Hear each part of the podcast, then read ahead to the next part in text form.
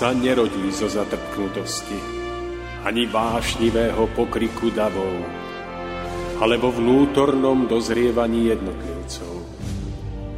Len ono dokáže vydať plod múdrosti a trvalej slobody, premáhajúcej tyraniu spoločenských systémov nad všetkými pôžitkami tiel, nad nespútanými rozkošami sveta skvie sa drahokam ľudskej dôstojnosti. Drahokam čistého srdca. Úcta, láska, pokora, odvaha sú cestou k cieľu, ktorý hľadáme. Stojac pred následkami svojich skutkov, kto obstojí?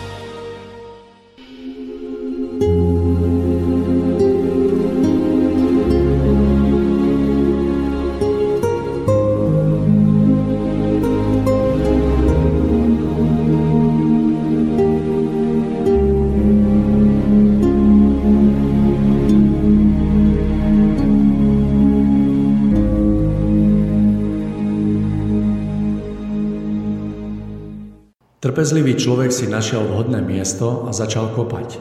Dostal sa do hĺbky dvoch, desiatich, dvaciatich metrov. Bola to dlhá a namáhavá práca, no na jej konci sa predsa len vďaka svojmu úsiliu a trpezlivosti dopracoval k cieľu, k vode. Druhý človek bol netrpezlivý. Aj on si vyhliadol vhodné miesto a pustil sa do práce. Keď sa však dostal do určitej hĺbky a vodu nenašiel, Povedal si, že asi radšej skúsi iné, vhodnejšie miesto, kde sa nebude musieť toľko namáhať a na vodu narazí blízko pod povrchom. A tak sa pustil do práce na novom mieste. Ale ani tu sa úspech nedostavil tak rýchlo, ako by si prial, preto všetko nechal tak a skúsil hľadať šťastie inde. Vyčerpaný od smedu, hnaný klamlivou ilúziou rýchleho úspechu a čo najmenšie námahy, doteraz márne prekopáva krajinu, aby nakoniec celkom vyprahnutý biedne zahynul. Rovnakým spôsobom, akým trpí náš organizmus bez vody, musí však nevyhnutne trpieť aj duch bez poznania skutočnej pravdy o živote. Teda bez vnútorného vysporiadania sa so základnými otázkami ľudského bytia. Kto som? Aký zmysel má vlastne môj život? Odkiaľ prichádzam a kam idem? V súvislosti s týmito hlbokými a vážnymi otázkami môžeme všetkých ľudí rozdeliť do troch základných kategórií. Do prvej patria tí, ktorých podobné veci vôbec nezaujímajú a o ich objasnenie nestoja. Do druhej kategórie patria ľudia, ktorí naopak túžia po pochopení pravdy o živote podobne ako vysmednutý v našom príbehu túži po dúšku vody. Hlboko vo svojom vnútri totiž cítia, že len jej nájdením a pochopením sa môžu stať naozaj plnohodnotnými, aby mohli vedome, radostne a s plným presvedčením kráčať v ústrety naplneniu zmyslu vlastného bytia na zemi. Títo ľudia sa podobajú onomu trpezlivému človeku, ochotnému vynaložiť akúkoľvek námahu na to, aby sa prekopali k osviežujúcemu prameňu čistej vody.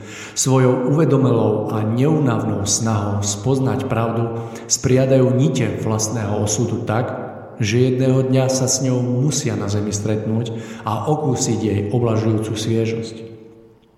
Do tretej, najpočetnejšej kategórii patrí v dnešnej dobe prevažne väčšina ľudí. Môžeme ich prirovnať k opísanému netrpezlivému človeku, hlbiacému studňu. Títo ľudia majú v sebe síce istú mieru túžby po pravde, ale na to, aby ju získali, volia tie najpohodlnejšie cesty. Z, pohodlnosti či povrchnosti sa vytrvalo vyhýbajú zvýšenej námahe, ktorú by im snáď mohla spôsobiť nutnosť vyriešiť v sebe základné otázky zmyslu vlastného života a svoju podvedomú túžbu získať pravdu náradzujú pohodlnými, nenáročnými polopravdami. Aj v tejto oblasti ide v podstate o princíp ponuky a dopytu. Všade dookola totiž prevláda dopyt len po nenáročných, povrchných, plitkých a malých pravdách. Veď človek je dnes taký vyťažený v zamestnaní, že si po práci potrebuje hlavne odýchnuť a nie ešte namáhať a nie ešte namáhať sa skúmaním toho, aký zmysel má vlastne jeho život. Pretože teda nie snahy dostať sa veciam až na koreň, zostávame len na povrchu. Máme síce množstvo informácií, ktorými sme prostredníctvom médií a moderných technológií priam zavalení, avšak nevieme to podstatné, aký má toto všetko vlastne zmysel.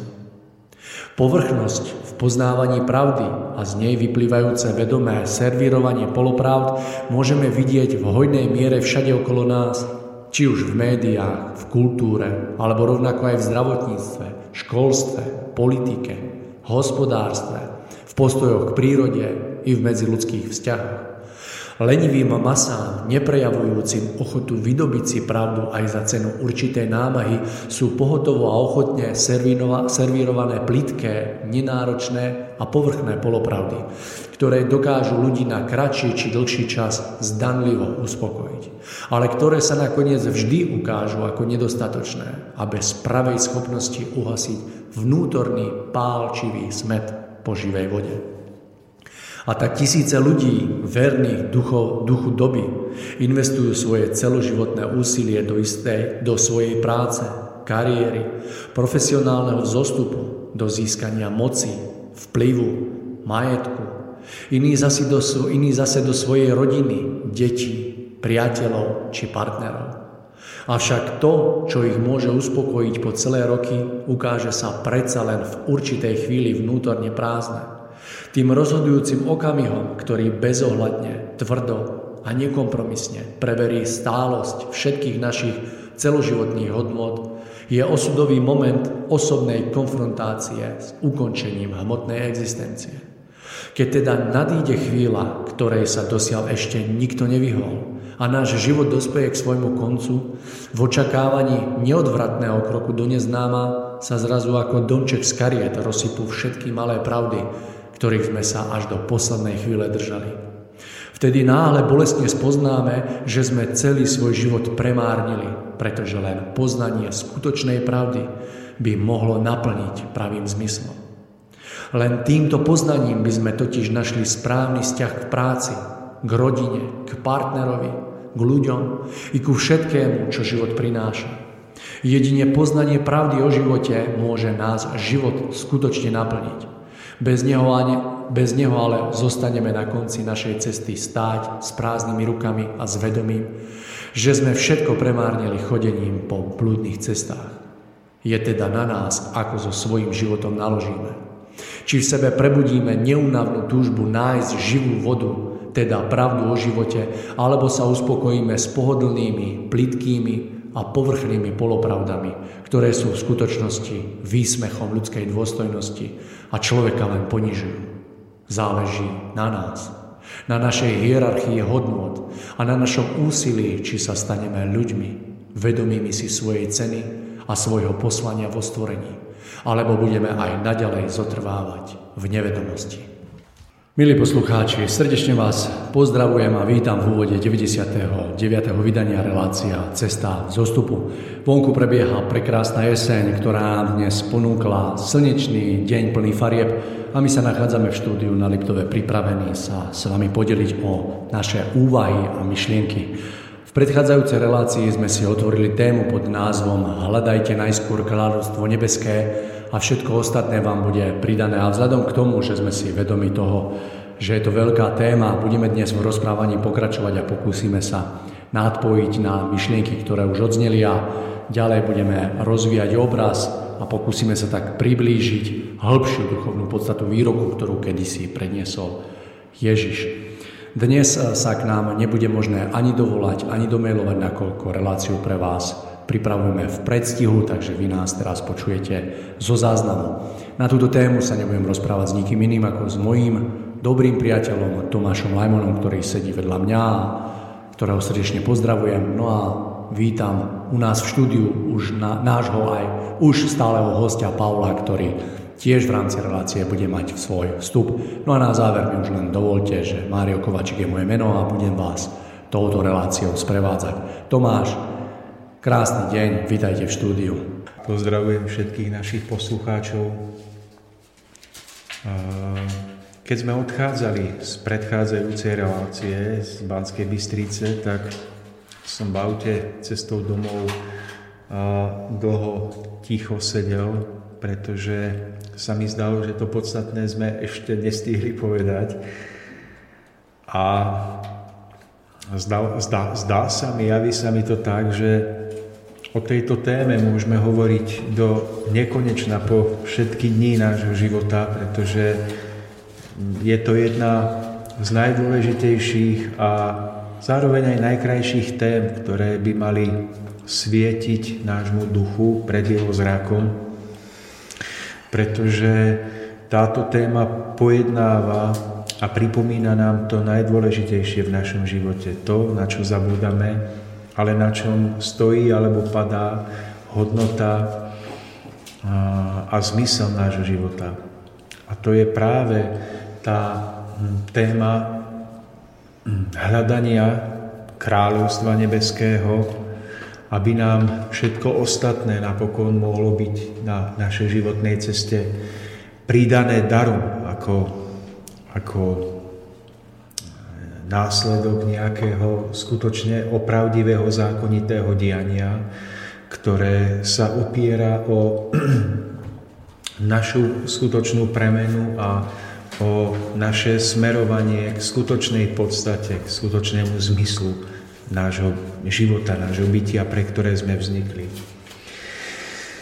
Takže Mário, to je to, prečo chceme hovoriť o tejto téme a pripomeniem to z minulej relácie, že my na našich cestách a túžime po k lepšom živote, túžime po tom, aby sme mali všetko, čo potrebujeme pre náš pozemský život, od jedla, pitia, bývania, Máme iné potreby, túžime byť obklopení ľuďmi, ktorých by sme mohli milovať, ktorí by mohli milovať nás, túžime mať životného partnera, túžime mať zdravie, zdravie našich blízkych. Skrátka, túžime po mnohých veciach, ktoré sa niekde v našom vnútri spájajú s ideálom života.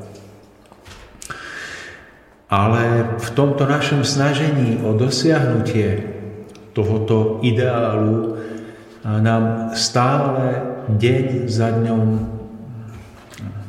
rok za rokom, život za životom uniká tá skutočná podstata, ktorá jediná vedie k naplneniu týchto skutočných ideálov.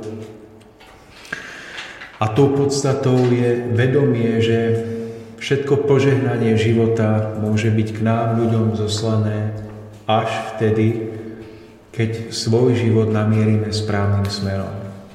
Až vtedy, keď dáme nášmu životu skutočné východisko z blúdiska všetkého, čo, v, v čom blúdime a keď v sebe rozžiarime a rozplameníme tú jedinú opravdivú túžbu, ktorá, ktorú náš duch pozná, a to je to je túžba po nájdení východiska, túžba po stvoriteľovi, túžba po, po svetle, ktorá v našom živote sa prebúdza spolu s túžbou po, po čistote, po prežití života v ľahkosti, po prežití života v duševnej slobode, ktorá má ďaleko od vnútorného spútania vášňami, zlozvykmi, náchylnosťami. Takže my v tejto dobe si musíme pripomínať, či už na rovine našich osobných vzťahov, alebo v takýchto reláciách to najdôležitejšie, že všetko požehnanie života, po ktorom, ktoré by sme si prijali prežívať, všetka tá krása, je iba následkom e, darovania nášho života svetu. Darovania nášho života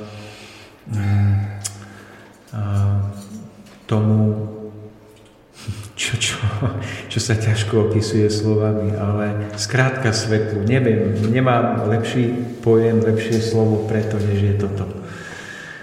A až keď v živote toto prežijeme, tak začneme spoznávať, ako sa v kolobehu očisťovania, v kolobehu ešte všetkého ťažkého, čo ešte musíme, dajme tomu, prežiť, aby sme sa očistili, ako nám za tým všetkým začína svítať zore toho vytúženého, lepšieho, krajšieho bytia. My sme vraveli aj o tom, že dať si predsa vzatie hľadať kráľovstvo nebeské, hľadať svetlo, hľadať mier, hľadať naplnené vzťahy, že tomu predchádza doba očisťovania, odpikávania mnohého, čo sme v živote nesprávne spravili a čo musíme doprežiť v podobe ťažkých momentov. Ale že keď zakotvíme túto hlavnú túžbu v našom živote nájsť kráľovstvo nebeské, tak skôr alebo neskôr príde doba, príde to obdobie, kedy budeme prežívať, že, že sme spojení so svetlom, že sa v ňom kúpeme, že prežívame obláženie, ktoré, pre ktoré vlastne zistíme, že toto je vlastne zmysel toho, prečo sme všetko to v živote museli prežiť, aby sme našli, našli tento stav. Neviem, či to v minulej relácii vyniklo dostatočne zretelne a jasne, ale hm, chcem, chceli sme povedať, že toto nie je stav, ktorý, je, ktorý vzniká samotnou, ktorý vzniká v našej hlave. Nevzniká v našej hlave. To nie je iba o nejakom psychotréningu alebo o tom, že budeme na rovine našich myšlienok si sugerovávať, že chceme byť krajší, lepší, šťastnejší, úspešnejší, že to nie je, to nie je tak plítke. My sme sa snažili povedať a pripomenúť, že tá skutočná premena, ktorá, ktorá umožní, aby sa pred našim duchovným zrakom rozjasnilo to svetlo, ktoré zmení náš život, že táto skutočná zmena sa musí odohrať najhlbšie v našom duchu. Niekde v najhlbšej hĺbke každého z nás musí prebehnúť tá opravdivá, ten prerod spojený s túžbou nášho ducha po svetle. Pretože v tom pojme svetlo je všetko. Duch to vie, my to, naša hlava to nevie, náš rozum to nevie. Duch to vie a on on sám musí najskôr prežiť tento veľký prerod a musí si vytýčiť svetlo ako jediný zmysluplný hlavný cieľ celej svojej životnej náplne, celého svojho tvorenia, celého svojho smerovania. Musí si ho dať za cieľ ako základ pre utváranie svojich vzťahov, prístupu k týmto vzťahom. To musí byť niečo hlboko prežité, ako, ako mocné prenastavenie svetiel vo svojom vnútri. A až keď toto nastane v nás, tak to je ten začiatok hľadania kráľovstva nebeského, od ktorého potom neskôr sa môže odvinúť život plný nádherných zázrakov, nádherných momentov, nádherných zhôd okolností, ktoré začnú pôsobiť dojmom, že náš život je mocne vedený, že nič v ňom sa nedeje náhodne, nič v ňom sa nedeje bez veľkého, bez veľkého zákonitého diania. Tak chcel som tým všetkým pripomenúť a povedať, že musíme na našej ceste dovtedy kráčať ďalej, dovtedy sa podkýňať, dovtedy narážať hlavou o múr, kým v našom duchu nevzplanie táto mocná túžba po kráľovstve nebeskom. Toto kráľovstvo duch poznáva ako svetlo, ako, ako, ako snahu smerovať k východisku z každej situácie, z každého diania, ktoré prežíva. Takže, Mário, toto bol ten nejaký obraz. Ja som sa snažil potom hovoriť aj o tom, a som si aj vyčítal, že to asi nikto nemohol pochopiť, že to bolo také ehm, ťažko pochopiteľné, lebo, že, lebo ťažko sa hovorí o tom, že dnes je v našich očiach duchovný život ako sústava názorov na Bibliu, sústava názorov na Ježišové podobenstva, sústava názorov na to, na to, na to. Ale ťažko sa vysvetľuje, že od určitého stupňa živosti ducha začneme chápať duchovný život ako, ako život, kedy začíname vnímať duchovné roviny bytia ako niečo reálne a skutočné, kedy začneme našim duchovným okom, tušením vnímať, že nad touto zemou, nad týmto hmotným svetom, ktorý sa javí ako jediný skutočný, sa odvíja ešte o mnoho dokonalejšia, krásnejšia, mocnejšia rovina bytia, ktorá, ktorá sa nám začína potom javiť ako tá o mnoho skutočnejšia, než je tento hmotný svet. A že od určitého stupňa duchovnej zrelosti začneme vnímať, že tá, tá duchovná rovina, že ona dokáže priniesť do nášho života skutočný obsah, skutočnú náplň, skutočný citový nábor, a zistíme, že my sme roky rokúce žili na zemi ako slepí a hluchí, lebo sme iba vraveli o duchovne, o nejakej seba premene, o niečom, ale, ale nevnímali sme túto bohatosť a krásu tohoto skutočného bytia, ktoré tam niekde sa odvíja. A až keď začneme vnímať toto, hm, tú krásu v týchto úrovniach, hoc počas života tu na zemi, tak začneme naozaj prežívať bohatší život. Začneme skutočne dýchať duchom. To nebude to živorenie, ktoré prežívame dnes, ale budeme dýchať duchom.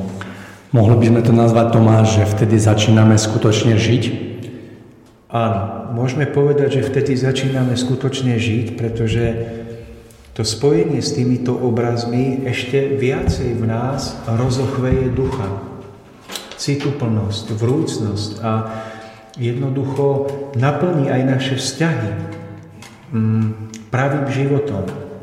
Nechcem povedať láskou, aby to nevyznalo moc povrchne alebo ezotericky, ale naplní ich skutočným obsahom. Totiž to je, to je tak zvláštne, že duch, ktorý začne vnímať túto skutočnosť bytia, on si začne uvedomovať, že na zemi je iba na chvíľu. Začne si uvedomovať, že čokoľvek prežíva ako ťažké, ako nepríjemné, že to sú chvíľkové kulisy, ktoré pominú v okamihu, keď odíde z tohto sveta a rozprestre sa mu svet, ktorý je skutočný, ktorý jednoducho je skutočným bytím, plným bytím, oslobodeným od všetkého, čo tu na zemi nás chvíľku strháva a vytvára dojem, že akoby jedinej reality. Toto vedomie v nás budí tak silný duchovný cit vedomia, že nemá zmysel zapletať sa do nezmyselných vzťahov, do nezmyselných problémov, do nezmyselných situácií, ktoré dneska považujeme za dôležité, za nevyhnutné, za podstatné. Lebo zistíme, že na nás čaká niečo o mnoho krajšie, než sú tieto, tieto, hm, tieto, toto topenie sa v močiari. Jednoducho to zrodí sa v nás vedomie, že bytie, ktoré nás čaká, je to skutočne nádherné a závan tohto tušenia nás oslobodia od púta tu na zemi od mnohého, v čom sa topíme. Tá vnútorná radosť, ktorá naplní naše vzťahy, z toho vedomia, z toho tušenia, nás tak pretchne, že nás posunie na, na, na hranicu blaženosti. Takže naplní sa, Mário, to, o čom vravíte presne, že človek v tom okamihu začne žiť. A ťažko sa o tom vraví v dnešnej dobe, a to je ako keby sme chceli, ako keby sme chceli, že všetci máme zaviazané oči a nikto od narodenia nevidel krásu stromov, nevidel krásu lístia, nepočul jeho šumenie, nevidel zúčiaci potok, nevidel kvet na lúke, nevidel nočnú oblohu a vy mu máte povedať, Aké je to krásne, keď jeho svet je tma, ktorú má pred očami. A viete, že až keď uvidí tú krásu, pochopí, že to je skutočný život. A my sme na podobnej rovine, že my matne tušíme skutočný svet, ktorý sa, nie že svet, skutočnú nádheru duchovných svetov, duchovných úrovní a ťažko sa o nej vraví tak, ako sa ťažko hovorí slepému so zaviazanými očami, pretože on to nevidí, nevie.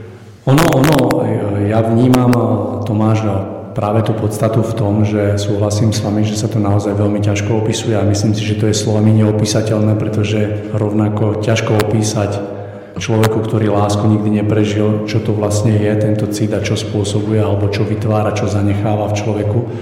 Možno, možno je to, že s tým takým najsamlepším opisom v človeku vzbudiť túžbu po tom hľadaní jednoducho tohto rozmeru, tohto bytia, a len doplním, že pravdou ostáva, že keď sa človeku podarí objaviť tento rozmer, ktorý sa snažíte opísať, tak naozaj to s človekom akoby poviem tak riadne zahýbe a že to, čo smie zrazu objaviť, ohmatať, vycítiť, tak je neuveriteľné. Ja to želám zažiť každému človeku, teda nechcem povedať, že som to prežil, ale... Tak my všetci to zažívame možno len v nejakých malých odleskoch, že Nikto z nás to neprežíva asi plne, pretože by asi zhorel od načenia a, a bolo by to vidno na našich životoch, čo ešte nie je. Ale, ale je to podobné ako hluchému opísať krásnu skladbu.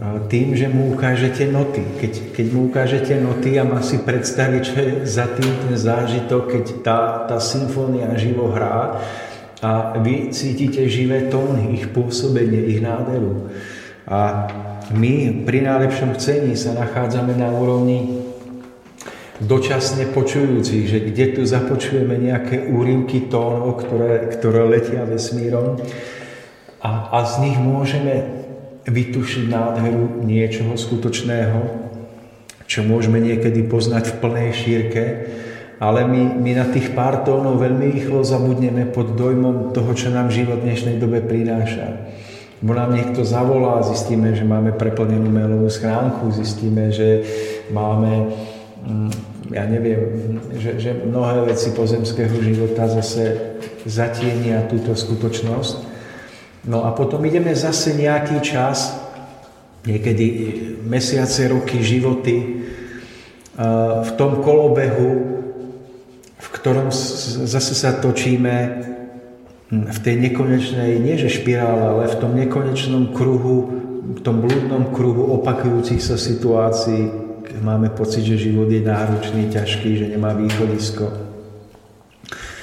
No a, a zase na chvíľku nám niekto niečo pripomenie a zase pretože to trvalé šťastie a naplnenie vzniká až vtedy, keď budeme na toto dbať predovšetkým. Keď každý deň budeme stávať do nového života budeme si počas dňa pripomínať a uvedomovať vedomosť, že hľadať kráľovstvo nebeské v tomto obraze, o ktorom už dve relácie sa, sa točíme dookola, že niekde toto prináša až potom plod plnosti života je tu na zemi.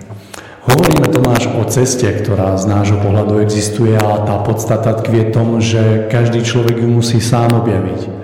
Hej, že jednoducho v sebe potrebuje, či už pod obrovským tlakom bolestných skúseností, v sebe akoby rozdúchať a vzbudiť tú túžbu po niečom inom, krajšom, ľahšom, svetlejšom.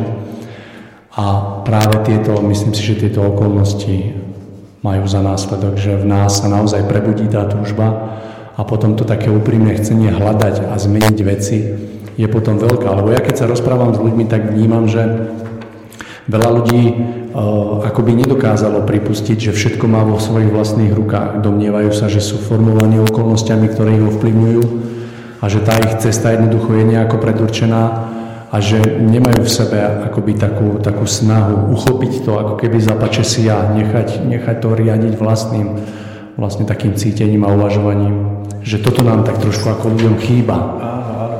Že to je ako tie okuliare, že však toto Pavol, ktorý dneska bude vravieť pred reláciou, hľadal okuliare a ja som si vtedy uvedomil, že, že to hľadanie tých okuliarov, alebo okuliary, to je, to je v malom vyjadrené to, čo my musíme nájsť vo veľkom, že my jednoducho, aby sme videli, potrebujeme tie okuliare do duchovného sveta, do, do skutočného bytia a, nemáme ich na očiach, tak nevidíme. A až keď ich nasadíme, tak náhle uvidíme. A jednoducho to, to postupne v nás rozoznie city, tie najkrajšie, najlepšie city spojené s poznávaním vôle stvoriteľovej, že my, my na Prahu blaženosti zistíme, že najvyššou vôľou stvoriteľa je aby, aby bytosti, ktoré smeli dôjsť k vedomiu, našli šťastie, že my spoznáme stvoriteľa ako darcu a prajcu najvyššieho toho, kto stojí za tým, kto najviac stojí za tým, aby sme našli šťastie, to najvyššie naplnenie šťastím. A to v nás rozochvie tie najvrúcnejšie city, ktoré raz budeme smieť prežiť, ak, ak toto prežijeme, ak ich nevymeníme za chvíľkové pôžitky tu na zemi, za, za zmyselnosť, za no, te, telesnosť. Že spoznáme v najhlbšom vnútri to, čo nás, čo nás kvôli čomu sa skloníme v duchu na kolena v najväčšej bázni a blaženosti, že ten, ktorého sme nehľadali, ktorého sme my si mysleli, že to je iba nejaká bytôstka, nejaký pán Božko. Zistíme, že to je mocná prapôvočetkej sily, ktorý nás viedol k nájdeniu najvyššieho šťastia. A toto bude, bude naše pritakanie životu. Toto bude naše, naše znovuzrodenie v duchu. Nájdenie týchto, prežitie týchto citov. To skutočné, čo máme zažiť, nás ešte len čaká. Nič na zemi, nič, ani ten najkrajší pôžitok na zemi spojený s najdokonalejším pôžitkom nemá v sebe túto kvalitu, pretože tá skutočná kvalita zahrňa aj všetky tieto malé pôžitky, ale je spojená zároveň s prežitím všeobsiahleho citu zmysluplnosti. To je, to je že my, my nepotrebujeme tu na Zemi teraz začať rozoberať každú jednotlivú emóciu osobitne a pitvať ju, alebo, alebo zaoberať sa všetkými nízkosťami, aby sme hľadali ich svetlú podobu a to možno, že je tiež pre niekoho cesta, ale tá najvyššia podstata je v tom, že keď e, necháme nášmu duchu, aby opäť nasmeroval svoju, svoju cestu k svetlu, tak všetky tie, tie nezvládnuté emócie, všetky naše duševné procesy a stavy sa uzdravia a narovnajú sami od seba. Nie našim vedomým myšlienkovým chcením, to bude iba spolu pomáhať, ale, ale uzdraví sa to na základe silného vnútorného duchovného mm, nastavenia nás samých. Preto nie je potrebné zostupovať do všelijakých podvedomo nevedomých um, úrovní a pracovať s rôznymi energiami, ktoré s mágiou a týmto všetkým, pretože z toho vanie ťažoba nízkych úrovní. To nie je cesta pre ducha. Nie je potrebné nastavovať sa na rôzne autohypnotické stavy alebo študovať minulé životy. Čo bude potrebné, aby sme pochopili z našej minulosti, to nám bude ukázané bez toho, aby sme to vedome chceli. A dôležité je pochopiť, že celé uzdravenie našej duše, našich duší a celé uzdravenie našich emócií, na, našich postojov k životu stojí alebo padá na, na, na tom, či nasmerujeme našu, našu cestu k domovu, k tomu miestu pravého domova. Či zatúžime po svetle, v ktorom je obsiahnuté všetko, po čom túžime. Naplnenie každej, aj tej najmenšej túžby nášho priania. Ak ho budeme hodní, tak nám bude v požehnaní darované všetko. Nemusíme žiadať o jednotlivosti, o, o drobnosti. A túžim po pár, chcem partnerku, chcem partnera, chcem mať takú, onakú výhodu, chcem mať jedlo, chcem... Nie, pretože to sú všetko veci, ktoré hľadá to, to nízke ja, ktoré ešte nenašlo cestu k domovu. Ono hľadá jednotlivosti, ono hľadá chvíľkové naplnenia. Duch nehľadá chvíľkové naplnenia, duch hľadá návrat domov. Ale z tohoto návratu, ak už bude dostatočne očistený a skyprený pokorou, tak mu všetko vyplynie. Všetko. On potom nemusí, nemusí tie jednotlivosti chcieť, dokonca on sa ich musí zdať. On sa ich musí vedieť zdať. Ako by k nemu nemuseli nikdy patriť. Len aby našiel naplnenie toho najhlbšieho v sebe. Aby našiel naplnenie svojho ducha, aby sa nasítil chlebom a pokrmom ducha.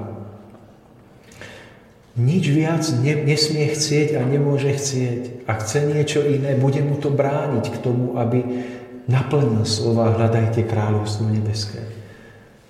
Dovtedy mu nebude pridané, dovtedy bude jednoducho ako marnotratný syn vo vyhnanstve žrať žalude s prasatami a piť z válova. Tak, ako je to v podobenstve o marnotratnom synovi.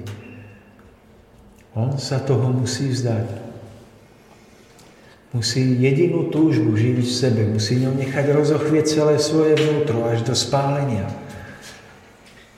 A z tejto túžby musí chcieť vstupovať do svojho nového dňa, do života, ktorého je pozvaný. A nestarať sa o to, či má alebo nemá čo jesť, čo piť. V tom duchovnom zmysle sa o to nemá čo starať má túžiť po duchovnom domove. Potom, aby bol dobrý a čistý, verný.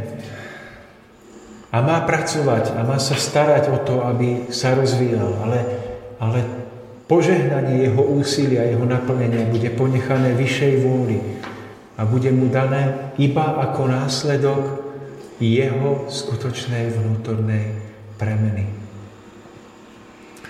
To je vec, ktorú každý musí nájsť a pochopiť. To je bod zlomu a obratu na ceste každého jedného z nás.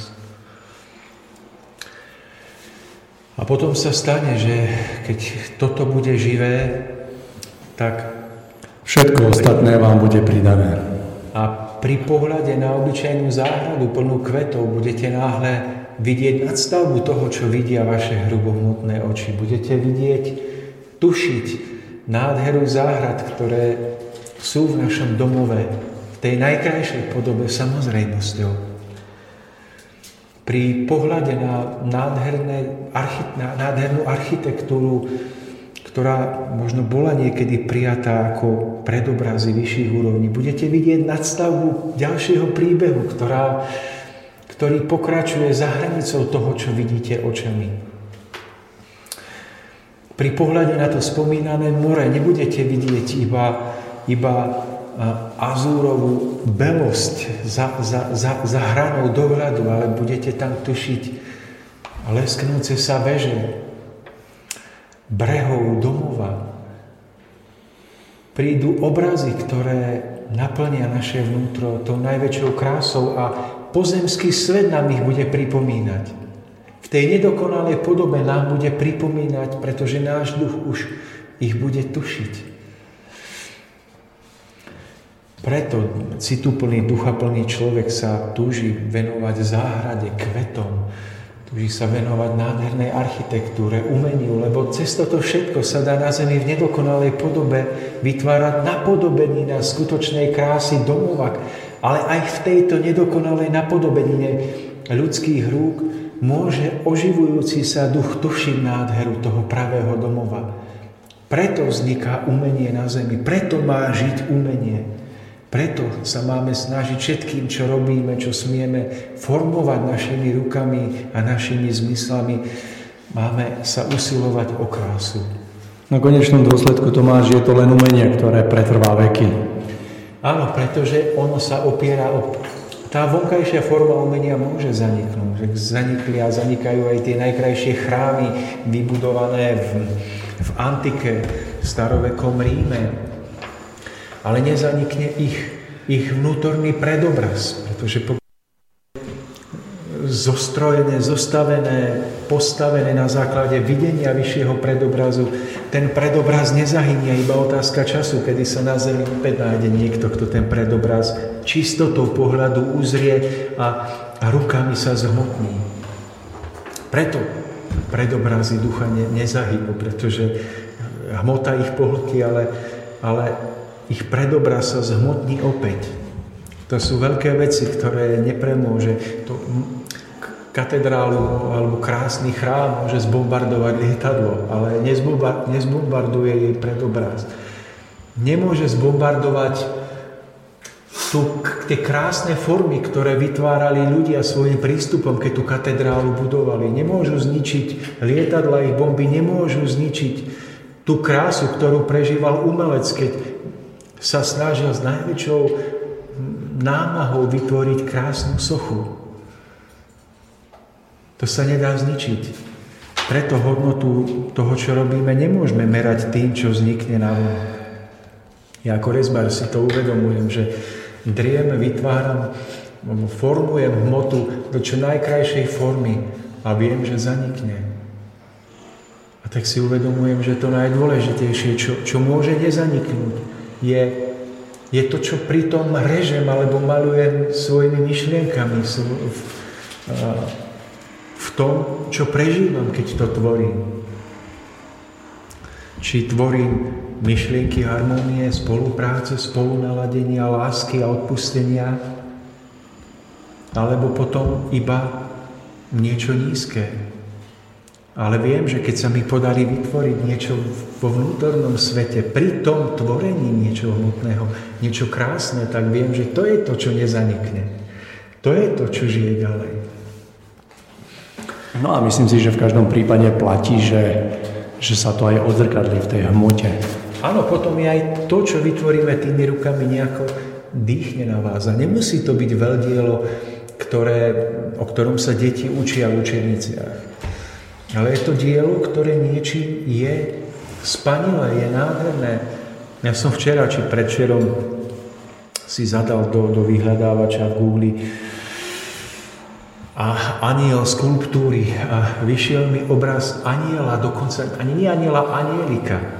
Odhadujem vo veku 9 rokov. Bol to taký výjav v kruhu, kde bola znázornená tvár asi chlapčensko, dievča. Aniel je krásny tým, že to nie je ani chlapec, ani dievča, je to niečo medzi tým.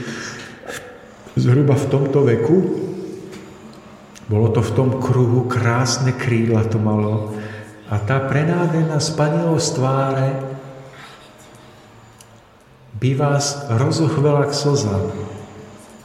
Ale zistíte, že takéto dielo môže dať duchu viac ako kdejaké hádky a spory medzi nami ľuďmi. Hádky a spory o zmysle života, hádky a spory o tom, kto stvoril túto planétu, alebo že, že toto dokáže dať duchu mnohokrát viac ako stovky hodín prednášok a, a nejakých rečí.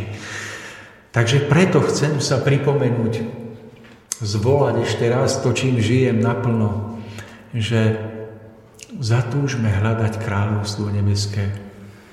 A v tomto naladení choďme do života a túžme tvoriť, pretože duch naplnený túžbou po duchovnom domove je duch tvorivý. Nie je to zahávač, nie je to vysedávač, nie je to vykeciavač je to duch, ktorý túži tvoriť. Nech akokoľvek nedokonalo z počiatku, nech vo forme, ktorá bude svetu neviditeľná, ktorú nik neocení a za ktorú vám nikto nebude tlieskať, ale už tvorí. Tvorí vnútorne, tvorí navonok a pritom sa usiluje robiť svet krajší. tak môžu potom diela, ktoré budú vznikať pod našimi rukami, nie len zarábať peniaze, nie len poukazovať na to, aký sme my šikovní, ale predovšetkým budú, budú pripomínať, kam sa má každý raz vrátiť, ku kráse, k tvorivosti, že tam je ten pravý domov. A myslím si, že práve pri tvorení, pri práci na niečom krásnom môžeme na zemi zažiť odlesk domova, môžeme zažiť tú pravú modlitbu činu. Lebo to je tá jediná modlitba vďaky. Milí poslucháči, dáme si teraz krátku prestávku, ktorú vyplníme. Dneska sme sa rozhodli, že opäť Karlom Gotom, takže nech sa páči.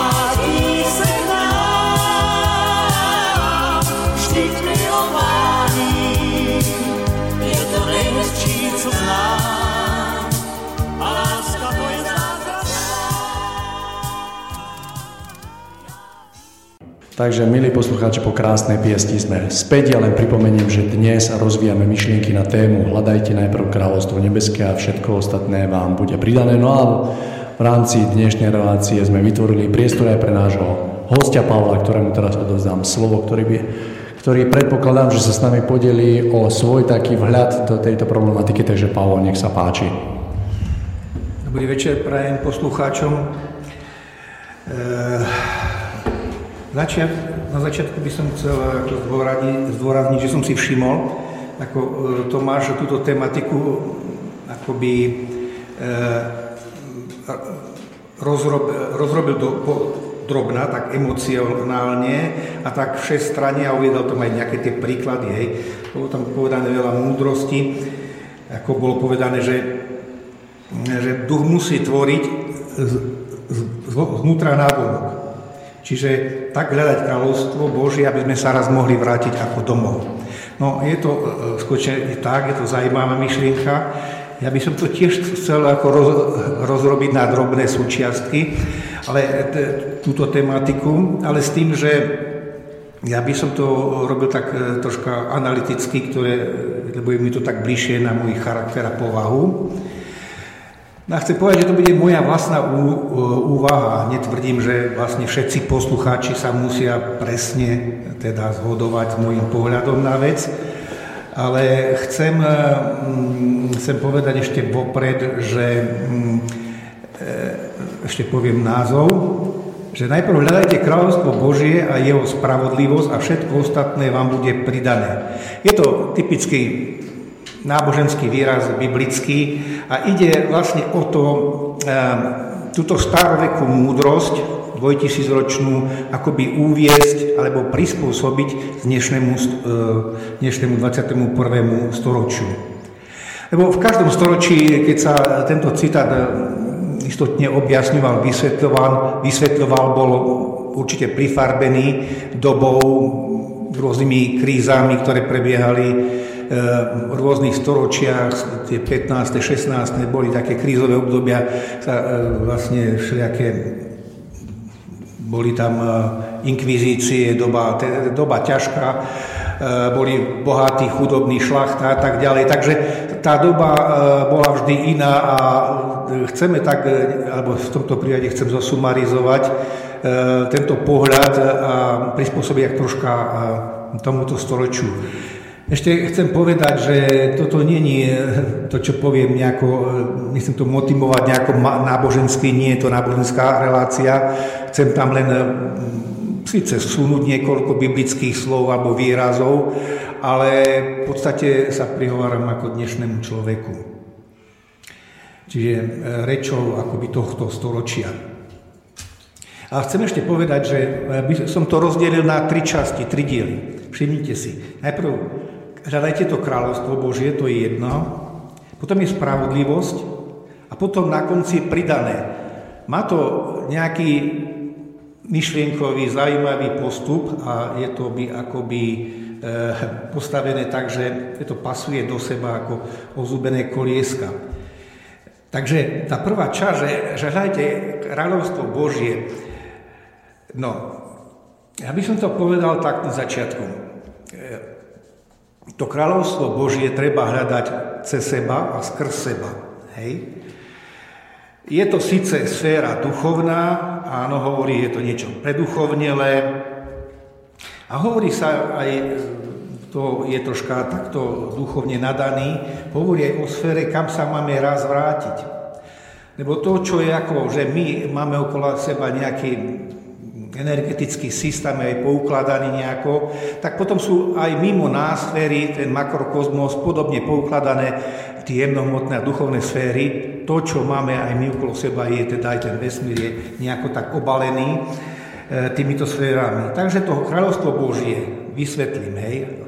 To je tá prvá časť. Kráľovstvo Božie v podstate treba tak chápať, že vo vnútri našich obalov je akoby iskra. Môžeme si to predstaviť ako iskra, chcete ako svetlo. Svetlo v nás a to je naša osobnosť, to je naše ja. He? To je ten duch. Ja si uvedomujem, že my bežne v našom súkromnom, osobnom, spoločenskom živote e, tento výraz nejako nepoužívame, lebo e, proste používa sa v určitých chrámoch. My sa tomu akoby ešte bojíme vyjadrovať ten duch. Slovíčko duch.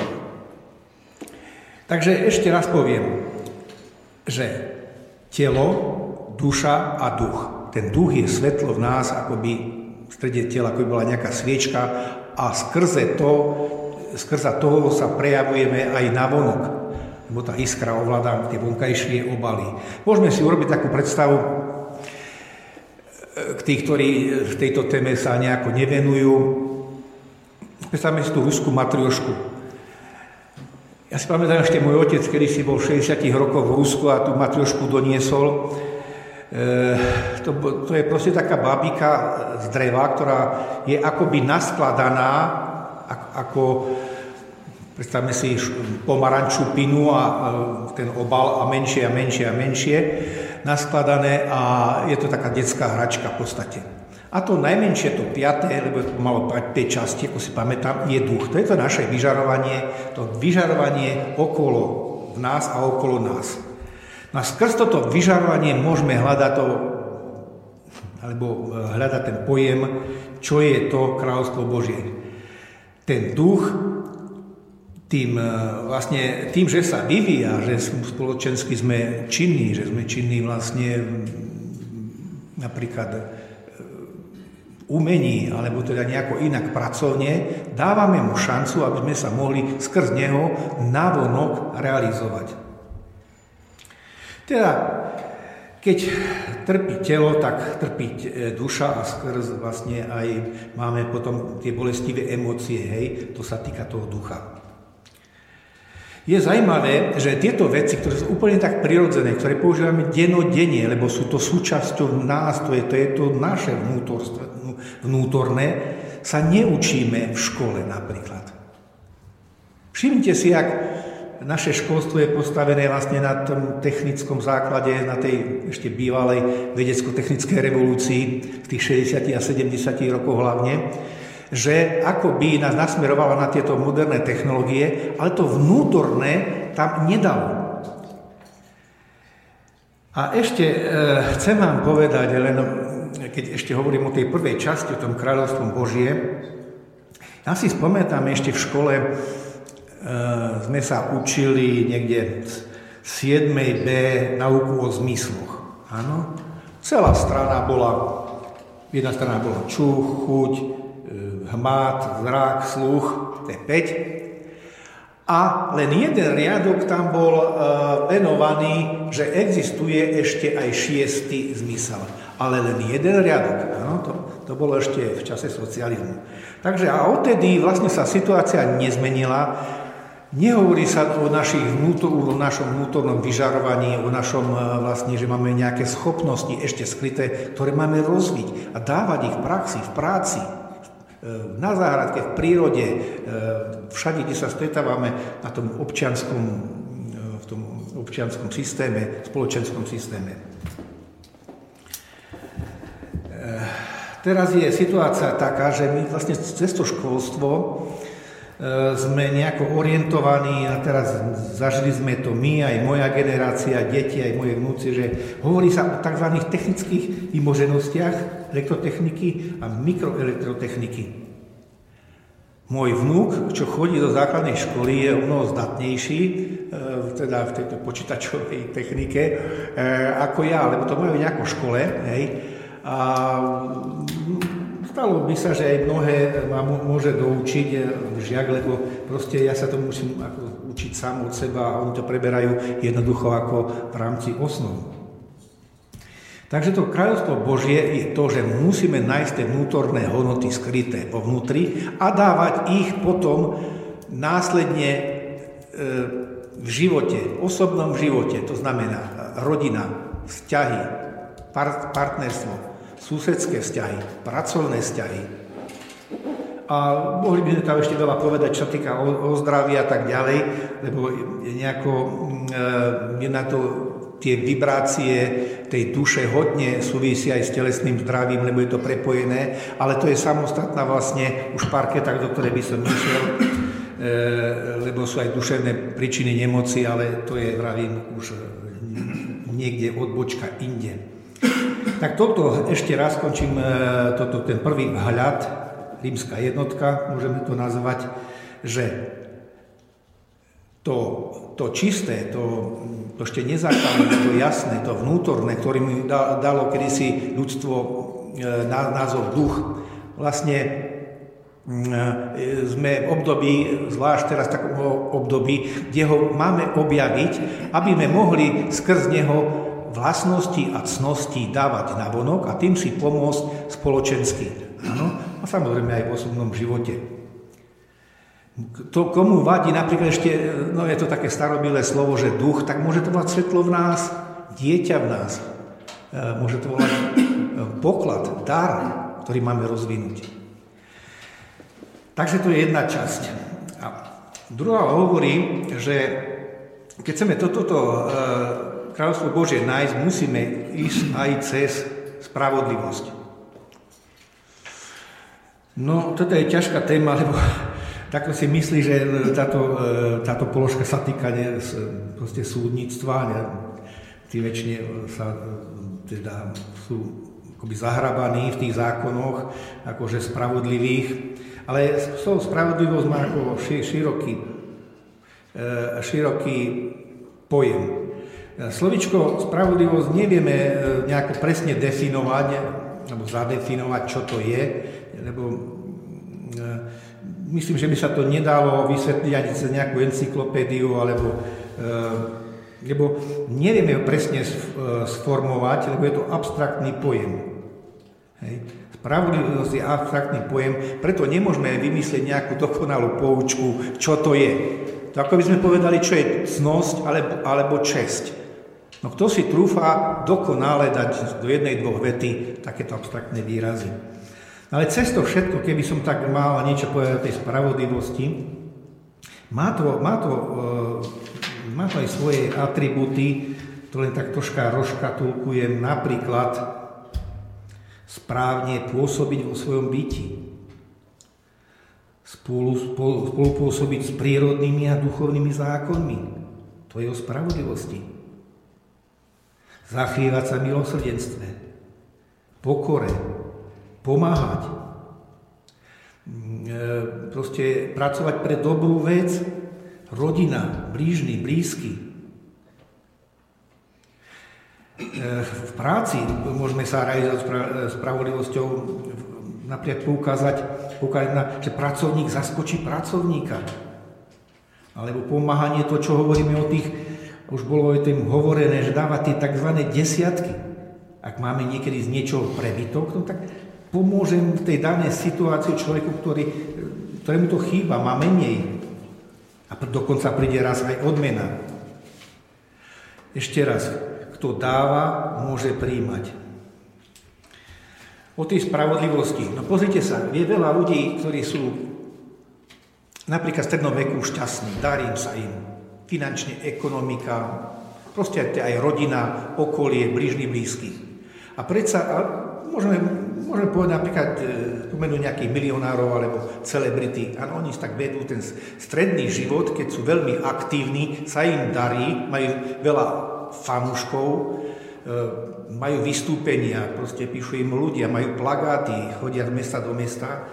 A predsa sa stáva niekedy, že na sklonku života, keď sú už tak starší, vlastne mm, akoby, akoby vnútorne vyhoreli. Prídu o priateľov, prídu o majetky, sú chorí a e, vlastne koľko raz dožívajú v nejakých penziónoch alebo hospicoch, lebo aj naskočí proste aj nemoci, niekedy možno aj niečo psychické, ale dajme tomu, že nie. A sú, určit, e, sú nejakým spôsobom na starost izolovaní. No to znamená, že v minulosti, keď mali tu preferovať tú spravodlivosť, lebo len brali, čerpali z toho okolia, aj v tých, tom strednom veku, keď sa darilo, tak potom pochybili, lebo v tom čase iba brali. Kde bolo to, že si všimli nejakú vdovu, alebo že trebalo zadotovať proste nejaké dieťa v susedstve, lebo tam boli tri deti a vlastne matka nestiala splácať. Pomôcť, no, možno len 50 eurami, hej, keď tak poviem, prekonať nejaké situácie, keď mali prebytky. Potom ten zákon spätného účinku, už to sme o tom hovorili, možno, že niekedy ešte bude špecializovaná relácia na tento zákon, lebo je to zákon veľmi dôležitý, e, nemôžeme sa ho vyhnúť. Ale je to o tej spravodlivosti, nechcem sa odkloniť od, od toho slovíčka. No, samostatná myšlienka, keď sa hovorí o tej spravodlivosti, ale to je trošku malá odbočka, ale predsa tu len patrí, je, je záležité o tých myšlienkach. Myšlienka, myšlienky sú živé pochody. Hej. Je aj taká poučka veľmi známa pri určitých čitateľoch, ale ja už opakujem, ale je už známa na vlastne mediálnych prostriedkoch Udržuj myšlienky, krv svoje myšlienky čistý, založíš si tým mier a budeš šťastný. Od, od myšlienok sa odvíja naše bytie. My myšlienkami tohto dňa, zajtrajšieho dňa, dňa o týždeň formujeme svoje bytie aj o šťastí, formujeme, aký sme, aký budeme, teda aj tú spravodlivosť. Ak sú myšlienky spravodlivosť, tak sa nám bude raz vrácať. Musí sa to. Je to zákon. Ak sú pozitívne, tak máme tu šancu, že tá budúcnosť bude spieť k svetlosti, do svetla, ďalej, k dobru. No a to je to, čo my ľudia vlastne, pravdu povediať, zlyhávame. E, zlyhávame e, teda sme pod rôznymi tlakmi a uznávam, že to nie je také ľahké, ako vyprávam, lebo iné niečo povedať a iné to dostať do, re, do reality. Ale predsa to len zdôrazňujem, aby sme si povedali, e, že m, mm, dajme si raz povedať tie myšlienky, lebo my formujeme tými myšlienkami okolie, deti, susedské vzťahy, všetko. E, spravodlivosť, no. E, keď tú spravodlivosť chceme ako dosiahnuť, čo není tak ľahké, ako sa hovorí, už som to povedal, najviac mi sa hodila definícia, že áno, ale cez poznanie života, v prežití a poznania skutočných zákonov. Tieto relácie už v minulosti e, obsahovali veľa, e, teda veľa položiek a tých množstvo relácií, kde, kde sa spomínala aj tá spravodlivosť, ale spomínalo sa hlavne to, že to prežitie toho poznania tam musí byť tých zákonov. Bez tých zákonov nemôžeme urobiť vzostup. Budeme potom, ak to nebudeme robiť, budeme stále na jednej úrovni. Raz sa musí hovoriť aj tých zákonov, štyri zákony, zákony. Ja ich tu rozvádzať nejdem, akože také. Ale, ale spomeniem aspoň jedno, e, ten zákon rovnorodosti, hej, vo veľkej skratke, že priťahujú sa podobní ľudia. Hej, to znamená, že čo ja neviem, fajčiari sa priťahujú navzájom nejako, alebo tí, ktorí berú nejaké tie e, látky e, omamné a tak ďalej, tak sa aj v jednom meste ale sa nájdú. Hej? No a keď spravodlivosť akože pochopím ako takú, raz príde a budeme konať, činiť vlastne na základe toho poznania toho života, prežitia, ako som hovoril, tak príde aj svetsky tá odmena. Preto ja nechcem, preto som povedal, že to nie je ako náboženská relácia, že budeme rozoberať e, nejaké sveté veci. Samozrejme, že aj e, také niečo existuje, ale není úlohou tejto relácie. Takže aj svetská odmena, Áno, aj tá patrí života, e, keď budeme dodržiavať spravodlivosť. Aj finančná, aj ekonomická, aj majetková, všetko patrí k životu. Možno, hovorím, možno 50 na 50. Ak poznáme, ak budeme poznať, ak funguje ten duchovný, duševný princíp, vlastne to je o tom, my si môžeme pomôcť na vonok aj e, tým, tým materiálnym rozvojom, ale musí to kráčať ruka v ruke. A ten pomer musí byť aspoň 50 na 50, ale to číslo som si vymyslel samozrejme. Eh, aby sme boli šťastní aj na tej duševnej úrovni, teda aj tá matéria, proste majú sa nejakým spôsobom držať za ruky.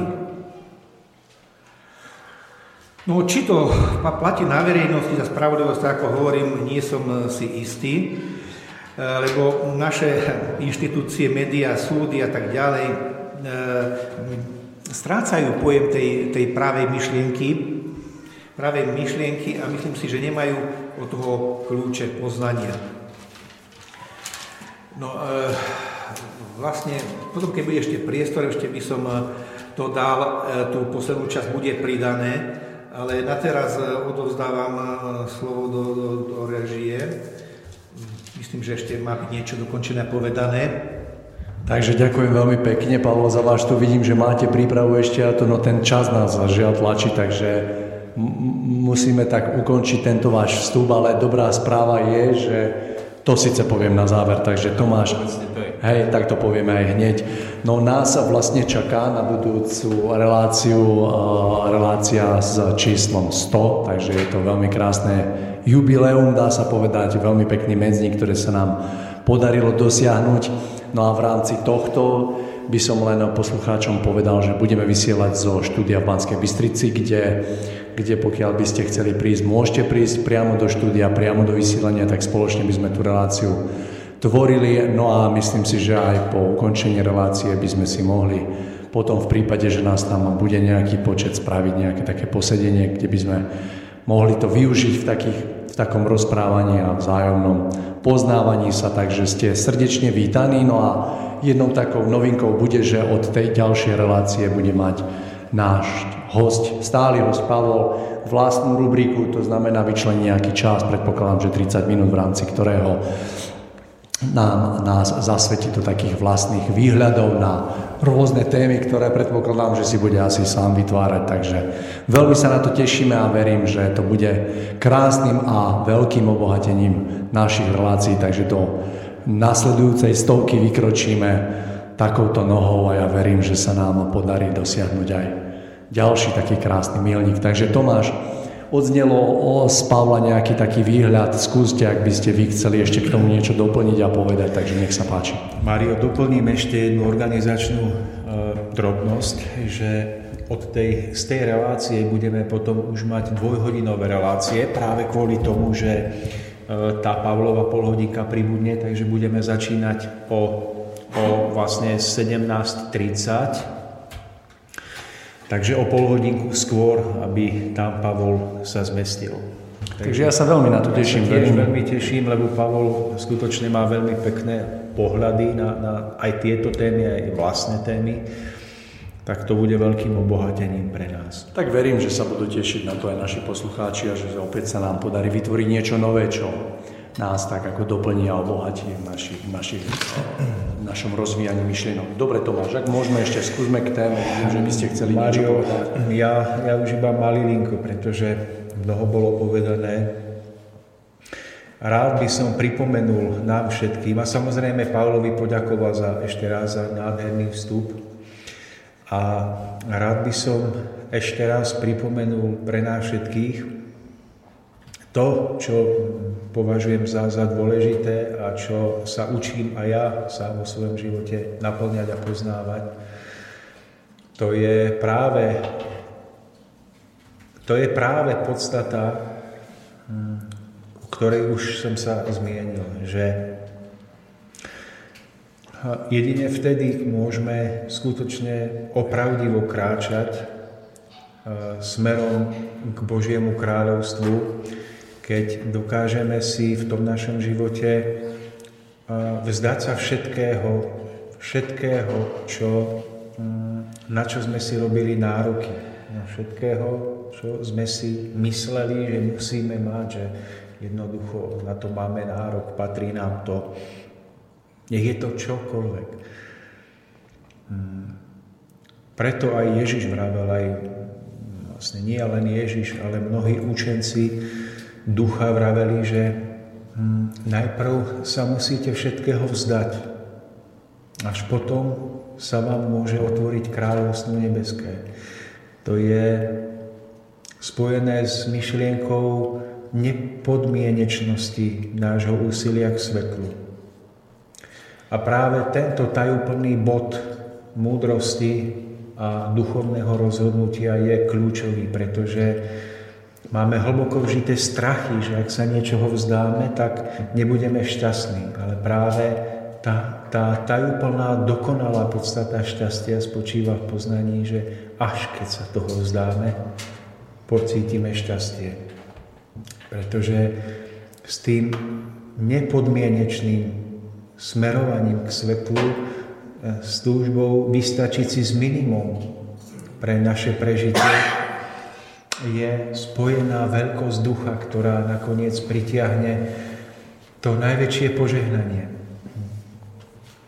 Ale to požehnanie nie je, nie je, to nie je, že ideme byť pokorní a dobrí, aby sme si pritiahli požehnanie, ale že to je jednoducho dané podstatou tej, tej premeny človeka, že Jedine keď sa všetkého vzdá a je ochotný v najväčšej skromnosti a nepodmienečnosti, neočakávaní pokračovať ďalej, tak, tak splní tú podmienku návratu do kráľovstva nebeského so všetkým, čo k tomu patrí. To je ten veľký paradox vzdania sa svojho ja, to veľké mystérium prekonania svojho, svojho nižšieho ja, to egoizmu, ktorom aj veľkí učenci hovoria. A to je to, získa, to je to získanie všetkého. To je bod, ktorý až keď duch prežije, tak môže skutočne pochopiť tú podstatu sveta, prečo sa dneska mnohé nedarí. Pretože čím viacej niečo chceme, tým viacej to strácame. Tak ako v matematike alebo v nejakej vede existujú rovnice matematické, ktoré majú svoju logiku, zákonitosť a dajú sa overiť skúškou správnosti, tak môžeme aj o tomto povedať, že má to svoju duchovnú logiku. A, a v rámci toho môžeme rovnak, rovnakými slovami povedať, že položiť si otázku, že bez čoho by sme si, bez čoho by sme si nevedeli predstaviť náš život. Tak pamätajte, že, že, že bez toho, bez čoho si neviete predstaviť život, tak práve o to prídete.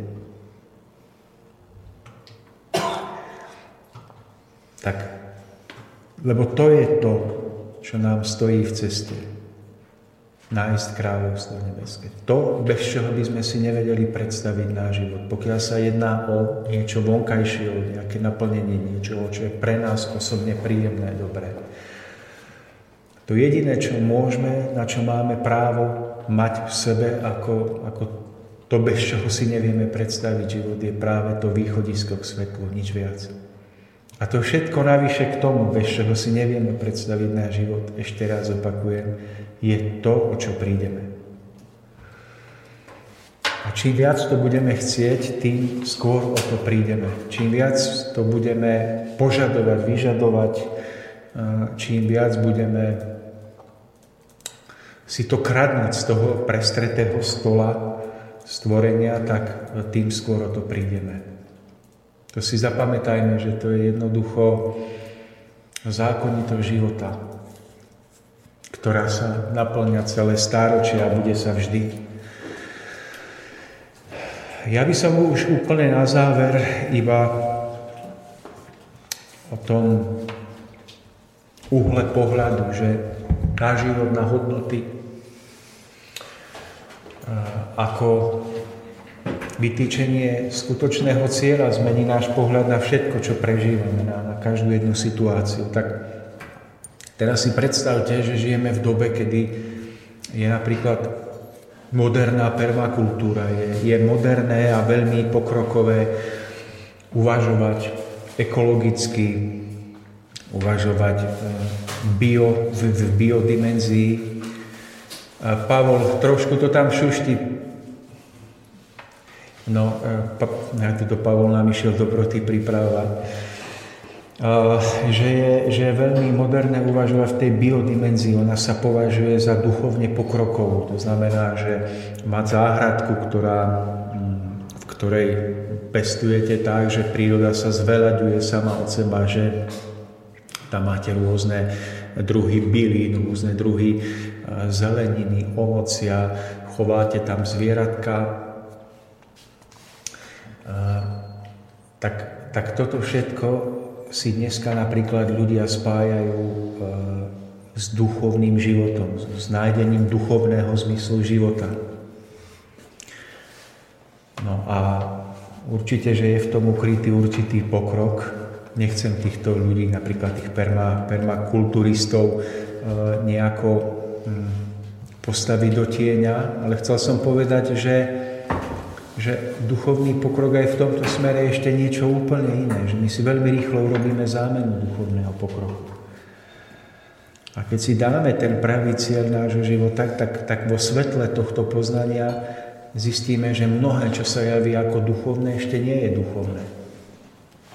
Tak napríklad v otázke tej permakultúry zistíme, že, že to nie je nič veľké, že robiť si záhony a spôsob života tak, aby bol čo najzdravší. Rovnako dôležité je pridať k tomu tú nadstavbu, aby všetko, čo budeme napríklad takýmto spôsobom pestovať, alebo chovať, alebo čo bude spojené s našim životom, aby smerovalo ku kráse, aby smerovalo v ušlachtilosti, aby všetko, čo budeme robiť, napríklad v tej našej záhrade, aby nieslo záchvevý ducha a odrážalo aspoň pozemsky nedokonalo tú, tú krásu z, z duchovných úrovní.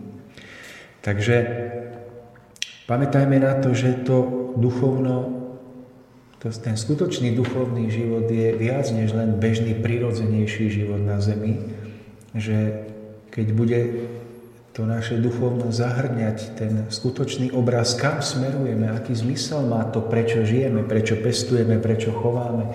Keď pochopíme tento zmysel, tak, tak až potom začneme duchovne žiť. Samotné pestovanie a chovanie tým najbio spôsobom ešte zďaleka neznamená, že vieme, prečo to všetko je.